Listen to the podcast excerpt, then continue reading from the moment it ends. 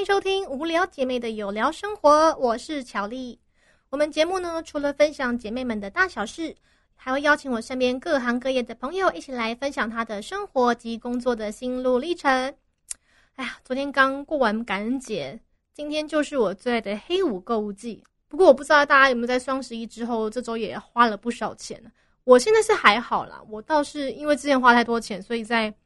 这次黑五季就没有买什么。之前双十一购物节，Costco 好像也没有说跟上这跟上那波活动，然后狂折扣。可是因为 Costco 是美国的品牌嘛，所以这周黑五购物季啊，它好像蛮多特价的。不知道大家有没有说去大肆采购一番啊？不过因为我妈有去看一下，她说好像现在特价的都不是什么她想要的生活品牌、生活用品，像是电器啊，或是一些高单价的商品，所以她就也没有买什么东西。但像我之前有说过的，啊从双十一开始，一直到黑五到跨年，就会有一系列的购物季。今年不能出国，就只好这样子一直不停的疯狂买东西了。大家可以放心，之后还有应该还有很多的购物季可以买买买买买买，买到你过年之前。OK，这集来到我们节目的第九集。这集呢，我要来分享我这礼拜看的两部电影，还有一部新的连续剧。而说到看剧这件事情呢，其实早在我进台大之前啊，我就是一个非常非常喜欢看连续剧啊，还有喜欢看电影的人，应该从小就喜欢了吧？因为我妈也是蛮喜欢看剧的那种。大概也是因为这个关系，所以我后来最后还是念了广电系。然后这好像是种命中注定的感觉，就是会一直不停的跟戏剧有关系。还记得我当时高中毕业那时候，刚好。考完指定考科，我做的第一个打工就是跑去我家附近的 DVD 出租店打工。那时候时薪还只有八十五块，超低的，现在根本不行啊！除了打工赚点零用钱之外呢，它好处就是还有每个月一千块钱的扣打可以租片。因为反正我自己就是个非常喜欢看影片的人啊，在那个时候那一千块对我来说还蛮足够的。一片如果说一百块的话，一千块至少可以看十支影片，所以当时真的看了蛮多的电影。可是因为现在我们可以看电影的办法真的还蛮多的，真的太多了。那无论是说透过各个有买版权的线上影音平台啊，还是其他大家都知道的方式，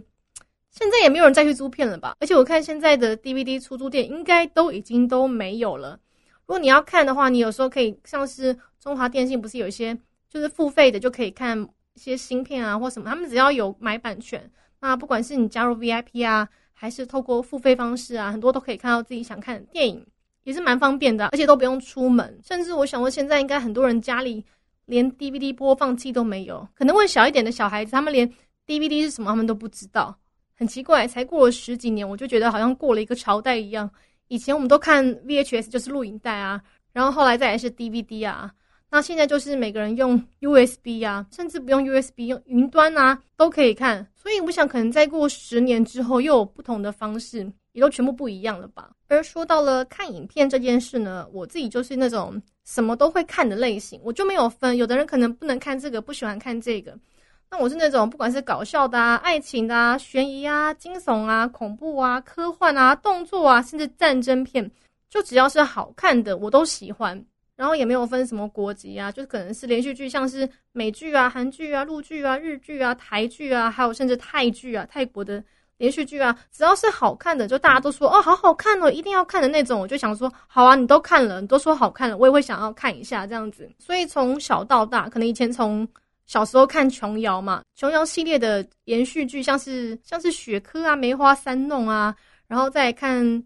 还珠格格》啊那些的。我真的是从小就看剧的，就看了真的看了非常多的电影还有连续剧。而且我之前跟朋友聊天的时候还说啊，如果说像现在不是常常如果出国还什么的嘛，从国外回来要隔离嘛，就算你隔离我一个月好了，一个月你只要给我一台有网络的电脑啊，有手机啊，我就可以一个月都不用出门，我就可以一直看一直看剧，找剧来看啊，看电视啊，然后看电影啊，或是有时候用手机可能我看看一些网络小说啊，我都可以。就是如果隔离在房间里，就吃饭、睡觉、上厕所之外，看电影、看片、看小说，我不出门都不会觉得无聊。所以我想说，如果有工作，就是你整天看电视、看剧的那种工作的话，好像蛮适合我的。我可以不用出门，就是阿宅宅在家里看电视这样子。那最近一年呢，因为疫情的关系嘛，所以去电影院看电影的机会也比较少了一些。当然，一方面是能够尽量少出去啦，再来就是因为。疫情的关系，很多电影可能本来要上映的，大家就会考虑到啊，因为疫情的缘故，所以很多地方都无法上映了。但其实我因为从大学开始打工啊。就一直都在媒体的产业，所以其实蛮我蛮幸运的，就常有一些电影的首映啊，还是媒体的试映会这些，就是一直都有机会去受邀或是观赏即将上映的电影。那虽然说现在可能已经不在影视相关的媒体啊，可是因为身为布洛克，就是偶尔还是会收到一些邀约，我还蛮开心的啦。就像我这样小小咖的布洛克，有时候还是会收到邀约，可以去看。可以去看媒体的首映会，这样子也是我觉得还蛮幸运的地方。像从以前开始啊，如果我自己有那种很喜欢的电视啊、电影啊、戏剧啊，就我有时间、有想法的时候，其实也都还蛮乐意在自己的布洛格上面分享给大家的。之前写过蛮多篇的啦，然后观看次数都还不错。在这边之前有分享过韩剧啊，还有一些书的那种试读邀约，我觉得还蛮酷的。那可能因为大家也算是蛮认同我的影片分析吧，应该这样说。那也不枉费我如此的认真去分享。不过以前我比较热情在分享，现在就是因为分享的人太多了，大家都很求快，然后要赶快写出来。可能某一个东西、某一个作品，然后很多人分享，然后就会被 share 掉他那个观看量、观看的数字。后来就慢慢有点有点懒惰了。而且我近几年来还是以美妆啊，还有旅游这类的为主。所以酒就比较少写，但是其实这是我自己非常喜欢的一个部分啦。也许这集我 podcast 如果说还蛮多人听的话，那我可以之后考虑看看，再拿起笔再继续写一下我对于一些影片啊、电影啊，还有戏剧的心得。嗯，如果我片商听到这集的话，也蛮欢迎 可以邀请我去看试映的。我是真的很喜欢看电影。好的，前面铺梗好像铺了太久了，但没有关系，第一次嘛，我都想要先跟大家讲一下我。喜欢某东西来龙去脉，那以后就是直接分享，这样就跳过，就先跳过这个喜欢影片的原因。那也希望可以不定期的分享啊，我近期看的一些电影跟戏剧。这周呢，我进电影院看了两部电影，分别是已经上映了快一个月的《鬼灭之刃》电影版及《求婚好意外》。先来聊《鬼灭之刃》好了，因为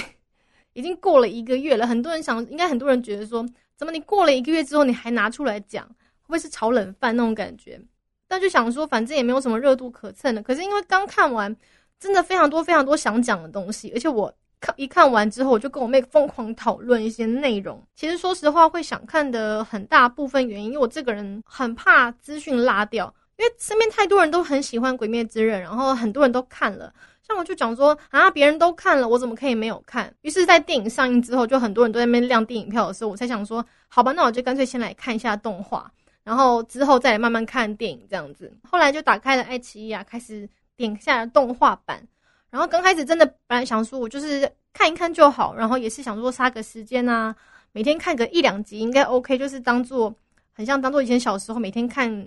卡通那种感觉。想说如果说每天看两集啊，然后大概看完的时候动画下就下档了，我就可以去线上找那种有版权的来看。想说刚好衔接上去了，后来打开动画之后，我发现根本停不下来，而且它其实一集很短，就去头去尾，在唱歌的地方去头去尾不过二十分钟，二十几分钟而已。然后我三天就看完了，因为我看片的时候都是半夜，跟我妹一起看，然后真的停不下来。我就就看到动画最后一集的时候，我们就看到早上五点吧。我想说看完了怎么办？现在电影才上映不到两周，我就把它全部看完了。所以我就跟我妹讲说，诶，我们好像可以去看电影了。就直接去电影院看电影，不然我要等到什么时候？更何况《鬼灭之刃》很卖座，诶，到现在播放厅还超多，就很多片子可能就是播放一两周就已经下档，那他已经播了将近一个月，还是有超多的那个电影厅在播，你看多厉害！如果我要等他下下档的话，我要等到什么时候？连二轮片都看不到，我就整个心很痒，想说不管我要先看，就跟我妹说，好吧，如果我们有去。电影院附近的话，就直接杀去看这样子。虽然我想说，大部分的朋友应该都已经知道《鬼面之刃》的故事内容，甚至应该很多人把漫画的所有连载都看完了。那我觉得还是要稍微讲一下这个漫画的故事大纲，毕竟要解释一下嘛。一方面也是怕我的节目时长太短，因为我常常一个人讲的时候会不知道讲什么，然后就噼啪就讲完了，跟就是有来宾的的整个节目时长差太多了。好，所以我来稍微讲一下《鬼灭之刃》呢，是由在目前年仅三十一岁的日本女孩无卡忽视情所创作的。她从二零一六年啊，从少年漫画开始，慢慢慢慢连载，就今年五月已经正式完结篇了。完结篇这件事情是我，我觉得目前看来很难得，它是见好就收的作品，因为她在还没画完之前就已经大红了嘛，也是我自己会想要看的原因。因为我觉得之前很多部很多部的漫画啊、动画啊，像我喜欢《航海王》嘛，但是问题《航海王》就像是一个跟大海一样看不到极限的故事。我刚开始有追，就追到后面就觉得，天哪，你到底什么时候要结束？虽然会舍不得它结束，但是你又想要知道它的结局是如何，就一直追追追追追追追下去，就心有点累。他像柯南也是啊，我都已经长大了，柯南还是小学生这件事情，就我永远不知道黑衣人是谁的，我就觉得很烦啊！你赶快告诉我答案吧，毕竟它又是一个悬疑推理的故事，就很想要知道答案。所以说呢，像其实我蛮早就知道《鬼灭之刃》这个作品，就很多朋友会一直推荐推荐啊。但真的决定要追它，是在我听说他漫画已经有结局之后。这样子的话，我如果真的很想看，我就可以把它赶快看到结局，然后知道它到底最后是什么，就是一个完整故事的感觉，而不是就无限无限出现一个新的事情这样子。那它的故事呢，背景在日本的大正时代，好像是一九一二年到一九二六年，当时是一个算是时代的更替嘛，然后战乱也蛮多的。所以当时日本的人民其实没有过得很好，尤其就是贫富差距也会非常的大。那故事的开始呢，就在于主角炭治郎有一天就是离开家里卖炭，他是长男嘛，所以需要扛一下家里的一些生计。尤其没有父亲之后，隔天他回家的时候，就发现他的全家人啊都惨遭所谓鬼的毒手，就大家都被杀死，除了妹妹他米豆子变成了鬼之外，母亲跟他的四个弟弟妹妹都过世了。就从此之后啊，他就带着就是虽然变成鬼，可是。他还有存有善良心灵，然后没有伤害任何一个人的妹 妹妹米豆子，一起去锻炼自己啊，并且加入鬼杀队，想说为了报仇，他也是为了拯救更多更多的平民百姓，不要让他们被鬼给害死。可是因为这个故事里面的鬼都是那种很厉害的，就成精的那种鬼啊，很强大啊，然后不容易受伤啊。重点是还有思考能力、思考跟架构的能力，甚至每一个都有属于他们自己的独特技能。所以才会有接下来就是各种冒险的故事啊。那第一季的动画版呢，我觉得比较像是主角他成为独当一面鬼杀队的过程啊。直到第一季结束，他进入了第一部剧场版《无限列车》之后，感觉才是他要靠自己去不断的壮大、不断的变得很厉害的开始，就是一个把很多小 boss 都一一消灭之后，最后打大 boss 的概念吧。再来回到这一部剧场版《无限列车》。那以下我是没有讲到雷啦，会分享我一些心得，但是我没有讲到雷的部分。虽然我在去电影院看之前就已经被就是网络新闻去雷到，大家会讲就雷到了，但是基本上我还是不要把结局讲出来嘛，我就大概讲一下一些你们知道的内容。而电影《无限列车》呢，它衔接着动画的最后一集，听说它的制作方式就是从一第一季的动画，然后再衔接到剧场版，然后之后再衔接动画，就是一直不停的衔接下去。意思就是你每个都要看，它才有一个很完整的故事结构，它不是独立出来的。在动画最后一集里面，就是三个主角他派去无限列车，他跟着另外一个岩柱很厉害的那个岩柱一起去无限列车上，是为了拯救列车上的平民啊，还有除掉会吃人的恶鬼。其实它内容就像动画，动画就很多很好笑的部分，就是看了我会一直想笑。很幽默的部分，就还蛮戳中我的笑点。我跟我妹两个人，就是很多笑点还蛮奇怪。我觉得日本人的幽默还蛮有趣的，有点黑色幽默，有点自嘲那种感觉。而且他三个就是主要的主角小孩子，每个的个性都非常的不一样。那我觉得大家可以看一下动画就知道了，他们个性非常鲜明，非常明显。主角炭治郎就是那种不管怎样都很善良，然后很正面的，心里很纯净的那种。所以在电影还蛮多的梗都还蛮好笑，前面就是很多很好笑的部分，就跟动画一样，就是看了你会是大笑的。可是我不知道为什么，好像剧院里面只有我跟我妹在笑，诶，是其他人都看太多次，还是还是我们两个笑点太低？我有点搞不太清楚。但听说很多人这部已经四刷、五刷、六刷了，也许你看很多次的时候就没那么好笑了。那另外，我觉得这个。这个故事因为可能是女孩子在创作的关系，我觉得它很多，它很多的部分是比较着重于情感部分。当然有很多打斗画面很精彩、很热血啊，但他把情感的那种描述都非常的细腻，很多部分都会穿插一下每一个出现人物他的背景故事，而且他在不管是打斗时间啊，还有在练习的时间啊，然后在开玩笑、开闹这些时间，他把它分配的恰到好处，所以你会觉得他的节奏感很刚好。那也不会说啊，怎么打那么久还没打完？他会很适当的在你觉得看的差不多的时候走向下一个桥段，所以它这近两个小时的剧场版，我觉得它真的没有任何冗长的故事情节或画面，就每一个都搭得非常好。当然，也是我觉得它在电影制作上就是处理非常好的地方。但是多少还是有一些那种什么重播的回忆画面。可是我跟你说，因为回忆画面也是用来催泪用的，所以你不会觉得它很冗长。当下真的就是准备要拿卫生纸，卫生纸拿着，然后可以稍微休息一下的感觉。所以我觉得，嗯，怪不得很多人会三刷、四刷、五刷，就你可能会。因为在擤鼻涕啊、擦眼泪的时候少看到一句话，那就可惜啦，不是吗？然后这集呢，故事大家如果有看预告或者看简单的介绍，就知道它是里面是主要的小 boss，他就是十二鬼月中下弦之一的眼梦。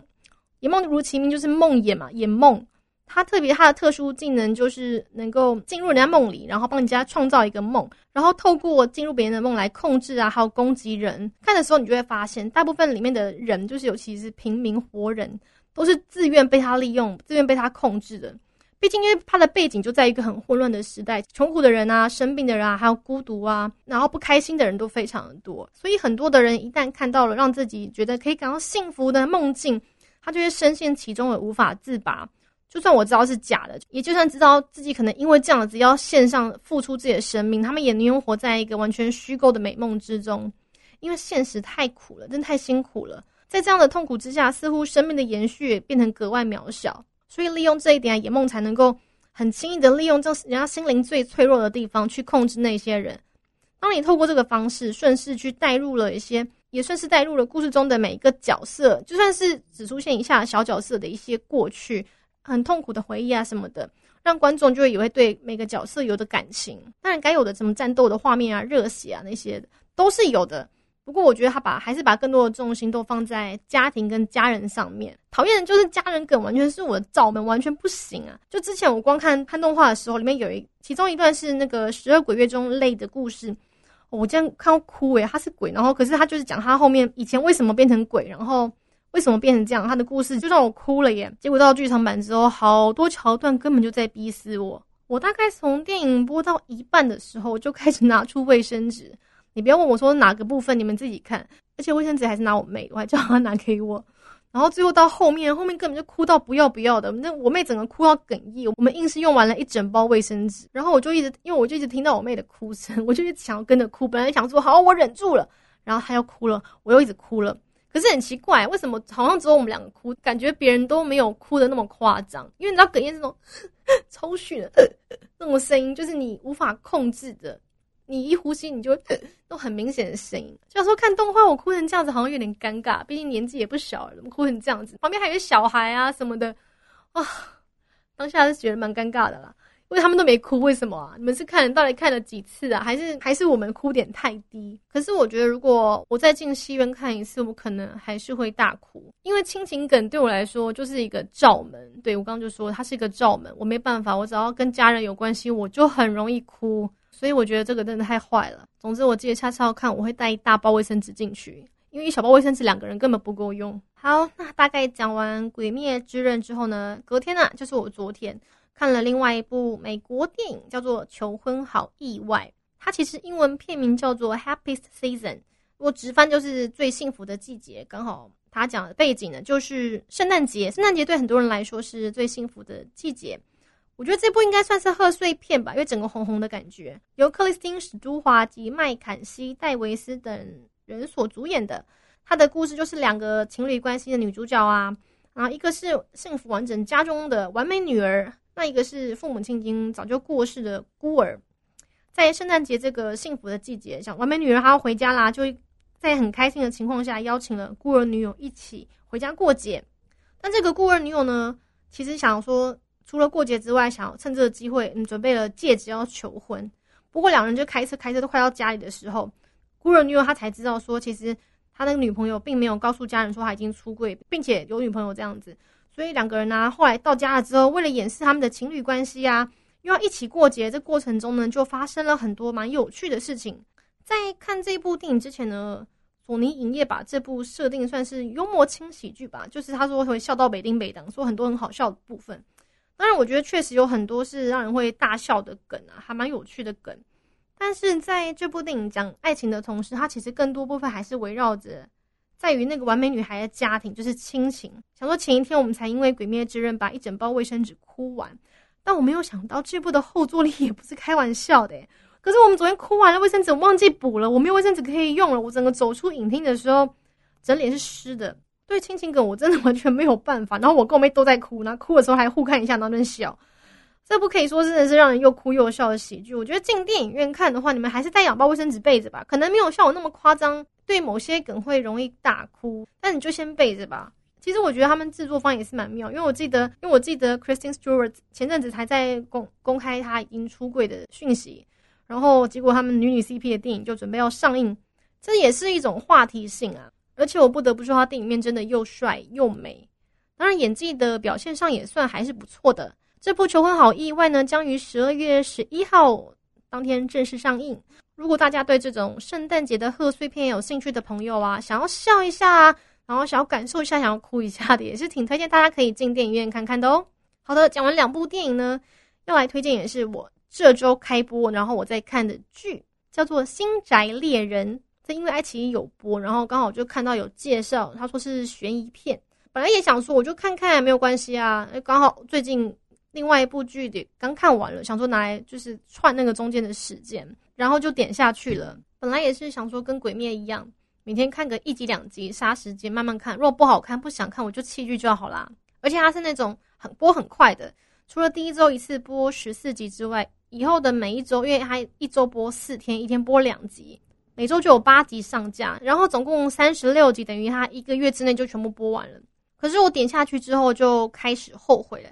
因为除了他一开始看就是前两集比较在铺梗关系比较无聊一点之后，我后面停不下来诶这种悬疑剧就是你一直想要知道坏人是谁，然后结果是如何，所以整个心很痒，想一直看，一直看，一直看下去。我昨天看到五点才把十四集都看完，就有点 后悔，早知道我等播完在一起看就好了。但是都因为已经看下去了，又想要知道后续结果如何，所以。嗯，完全都没有办法停下来，可能就是要再等三天之后再去看新的一集。那这部的主角呢，是曾经演出《盗墓笔记》中怒海潜沙及秦岭神树的侯明昊，再搭上祝绪丹及刘东庆所演出的悬疑剧，由冯小刚导演做总监制，所以我想在它的整个质感上应该也不会太粗糙啊。主角是一个善于透过催眠而进入被催眠者潜意识的人。但他因为曾经失忆，所以他记不起他自己以前是谁，然后做过什么样的事情。他只知道自己可以透过一串铜钱去催眠别人，并进入对方的潜意识里看对方的记忆。直到有一天呢，因为一件的连续杀人事件，他被认为是嫌疑犯之后，他才意外遇到其他的两个主角，然后后来变成是三个人一起透过就是催眠，然后破了很多很多的刑事案件。而在破案的过程中，他才发现啊，其实发生的所有案件都跟一个叫做六指的神秘人有关系。那个人很像是在操控大局，还有跟他们玩游戏一样。然后三个主角就一边破案一边找出这个幕后主使的真正目的。其实我看的时候，我觉得好像有点像夺魂剧那种感觉，因为那个幕后人就一直在说我们来玩个游戏，好像 I want to play a game，不是夺魂剧吗？而且他的每一个案件其实都还蛮紧凑、蛮精彩的，大概平均。两三集会破一个案子，真的就除了前两集，我真的刚开始看觉得比较无聊，然后一边玩游戏一边看之外，后面真就会一直想看下去，而且你不会想要错过任何一个细节，会一直想要猜，一直想要猜啊！而且因为进入潜意识这件事情，就像进入一个梦境一样，它的空间是没有限制的，有无限的可能，它有等于是整个具有很大量的特效啊，还有特殊场景啊。当然，连道具什么的，他们都做的还蛮不错的，就很认真在制作。毕竟每个场景都不一样，所以我觉得应该蛮花钱的。毕竟是在在拍片的人，就一直想说，哇，这个成本好高。那虽然说是悬疑片，可是我觉得没有很可怕。有人觉得很可怕啦，我看别人在分享，有人说啊，好可怕哦什么的，要捂着眼睛看。那我是觉得没有很可怕，因为我我本来就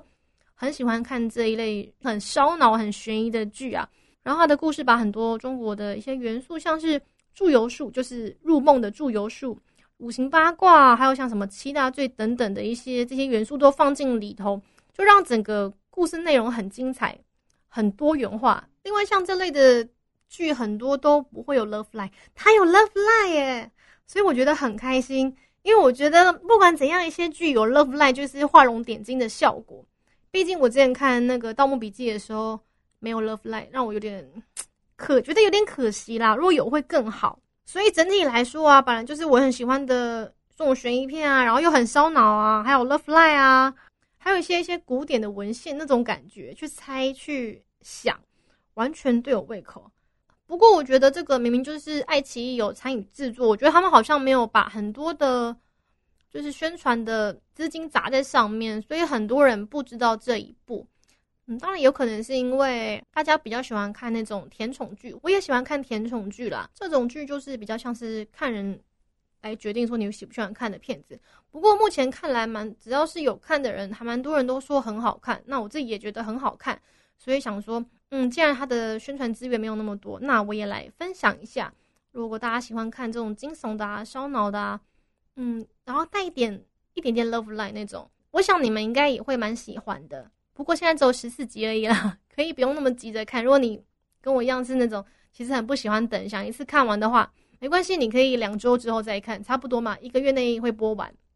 好的，这就是我这周看的两部电影以及一个刚开播的剧，真的是这个礼拜看的，因为觉得都还蛮不错的，所以想来跟大家分享一下，推荐一下，也希望大家会喜欢听我就是分享这一类的资讯，因为我刚刚说了，电影跟电视剧。在我人生中算是占非常大的部分。当然，以我节目来说，我就想讲到生活的嘛，所以以后很多集也可能像现在这样子分享一些我看的电影啊，我看的剧啊，就想推荐大家的。不如不好看，我大概就会直接 pass 过去，我也懒得讲。那当然，再次呼吁，如果有片商想要邀请我去看，我也非常乐意可以去看，然后再跟大家分享新电影。